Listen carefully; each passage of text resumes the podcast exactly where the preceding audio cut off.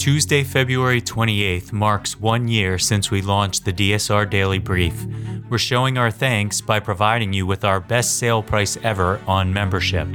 From now through March 4th, visit thedsrnetwork.com slash buy and enter code DAILYBRIEF to receive 50% off our regular membership price of $50 per year or $5 per month.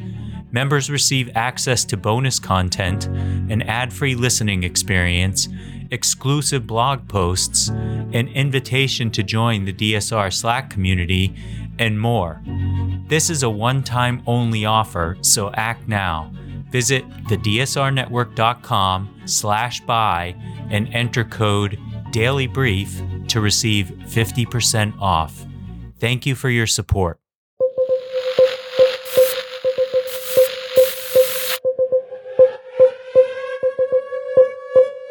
It's March 3rd, 2023, and this is your DSR Daily Brief. I'm Grant Haver. And I'm Chris Cotnor. Our top stories from international outlets this morning. The AP is reporting that the Kremlin accused Ukrainian saboteurs of crossing into Western Russia and firing on villagers yesterday. Ukraine denied the claim and warned that Moscow could use the allegations to justify stepping up its own attacks in the ongoing war. The exact circumstances of the reported attack in the Bryansk region were unclear, as was the strategic purpose of such an assault. The regional governor said two civilians were killed. If confirmed, it would be another indication following drone attacks earlier this week that Kiev may be intensifying pressure against Moscow by exposing Russian defensive weaknesses, embarrassing the Kremlin, and sowing unease among Russian civilians. A group calling itself the Russian Volunteer Corps claimed it crossed the border into Russia in a video that also urged Russians to rebel. The group's statement did not explain what actions it took or what specific objectives it wanted to achieve. The Russian Volunteer Corps described itself as a volunteer formation in the armed forces of Ukraine. Little is known about the group, and it was not immediately clear if it has any ties with the Ukrainian military. Secretary of State Antony Blinken and Russian Foreign Minister Sergei Lavrov spoke briefly with one another yesterday during a meeting of top diplomats from the Group of 20 Nations, a U.S. official said Thursday. According to Politico, the roughly 10 minute conversation marks the first time the two counterparts have come face to face since Russia launched its war on Ukraine. The U.S. official said Blinken used the brief conversation on the sidelines of the G20 meeting in New Delhi to make three points to Lavrov that the U.S. would continue to support Ukraine in its defense against Russia for as long as it takes to end the war, that Russia should rejoin the New START nuclear treaty, and that Russia should release imprisoned American Paul Whelan. The official added that Blinken disabused Lavrov of any idea that the United States support of Ukraine would waver, and that the Secretary of State didn't get the impression from the Russian foreign minister that Moscow's behavior would change in any way. Deutsche Welle is reporting that a Belarusian court handed a 2022 Nobel Prize winner Ales Belyatsky a 10 year prison sentence earlier this morning, his rights group said. The pro democracy activist and two other members of the Viasna Human Rights Center were convicted of financing opposition protests in the country. Some 1,500 people in Belarus are in prison for political reasons, according to rights groups. Many of those behind bars have been arrested since the suppression of the 2020 protests, which erupted after strongman leader Alexander Lukashenko declared himself president amid accusations of fraud from his opponents in the West. Elsewhere, according to the Straits Times, a Cambodian court on Friday sentenced top opposition leader Kem Sokha to 27 years in jail for treason, a case critics say is designed to bar him from politics ahead of the country's July election. Sokha was the joint founder of the now dissolved Cambodia National Rescue Party and has long been a foe of Hun Sen, Asia's longest serving leader. Immediately after the verdict, the 69 year old was placed under house arrest, where he will be banned from meeting anyone who is not a family member. The court also stripped him of his right to vote and barred him from running for political office. He has one month to appeal the conviction and jail sentence.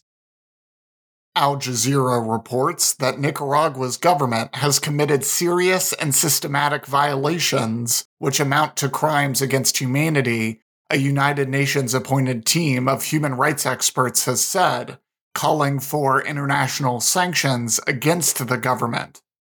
The three person body said yesterday that the government has committed and continues to commit acts of torture, extrajudicial executions, and arbitrary detention since 2018. It names President Daniel Ortega and Vice President Rosario Murillo, who is his wife, as participants in the violations and calls for international legal action and sanctions against those involved.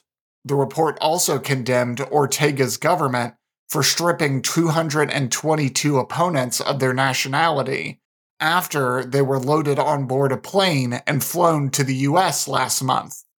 Nicaragua's diplomatic mission in Geneva did not reply to a request for comment on the report's findings. According to the BBC, the U.S. has announced a reward of up to $5 million for information on Sheikha Musa Baluku, the leader of the Islamic State group linked ADF militia in the Democratic Republic of Congo. The wanted ADF leader is a Ugandan national who is likely in his late 40s, according to the U.S. State Department. Under Sheikha Musa Baluku's leadership, the group targets, kills, maims, rapes, and commits other sexual violence and engages in abduction of civilians, including children, the department's Rewards for Justice program said in a statement. It said the group also recruits and uses children during attacks and for forced labor in the Beni territory of eastern DR Congo. The group is accused of killing thousands of Congolese civilians and carrying out bomb attacks in Uganda. In 2020 alone, the group is said to have killed over 849 civilians, according to the UN Security Council. French news outlet Le Monde is reporting that Prince Harry and his wife Meghan have been asked to vacate their home in Britain, suggesting a further fraying of ties with the royal family amid preparations for the coronation of his father, King Charles III.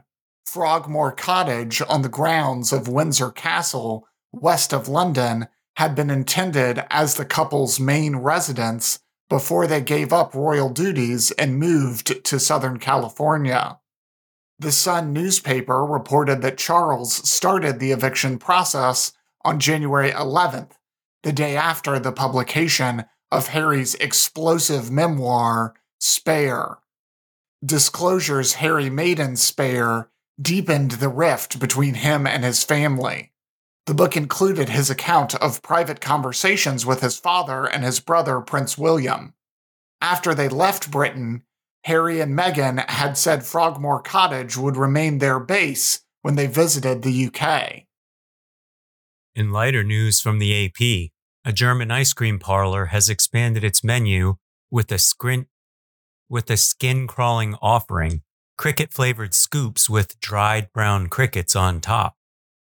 The unusual confection is available at Thomas Micolino's store in southern Germany's town of Rottenburg am Neckar. Michelino has a habit of creating flavors that are far outside Germans' typical preferences for strawberry, chocolate, banana, and vanilla ice cream. In the past, he's offered liver sausage and gorgonzola cheese ice cream, as well as gold plated ice cream for $4.25 per scoop that he can now produce the cricket flavor is due to a European Union regulation that allows the use of the insects in food. Under the regulation, crickets may be frozen, dried, or used as a powder. The EU already allowed migratory locusts and flower beetle larvae as a food additive.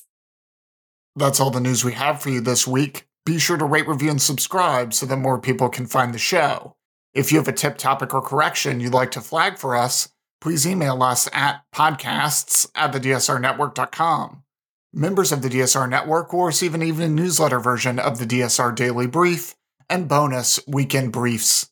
This weekend, we'll speak with Kamran Bokhari of the New Lines Institute about Israel, Iran, and much more. If you aren't a member, go to the DSRnetwork.com and become a member to make sure you never miss any of our analysis. If you want more in depth discussion of these issues, be sure to follow the links in the show notes to read our sources and tune into our sister podcasts on the DSR network. Stay safe and stay tuned to the DSR Daily Brief.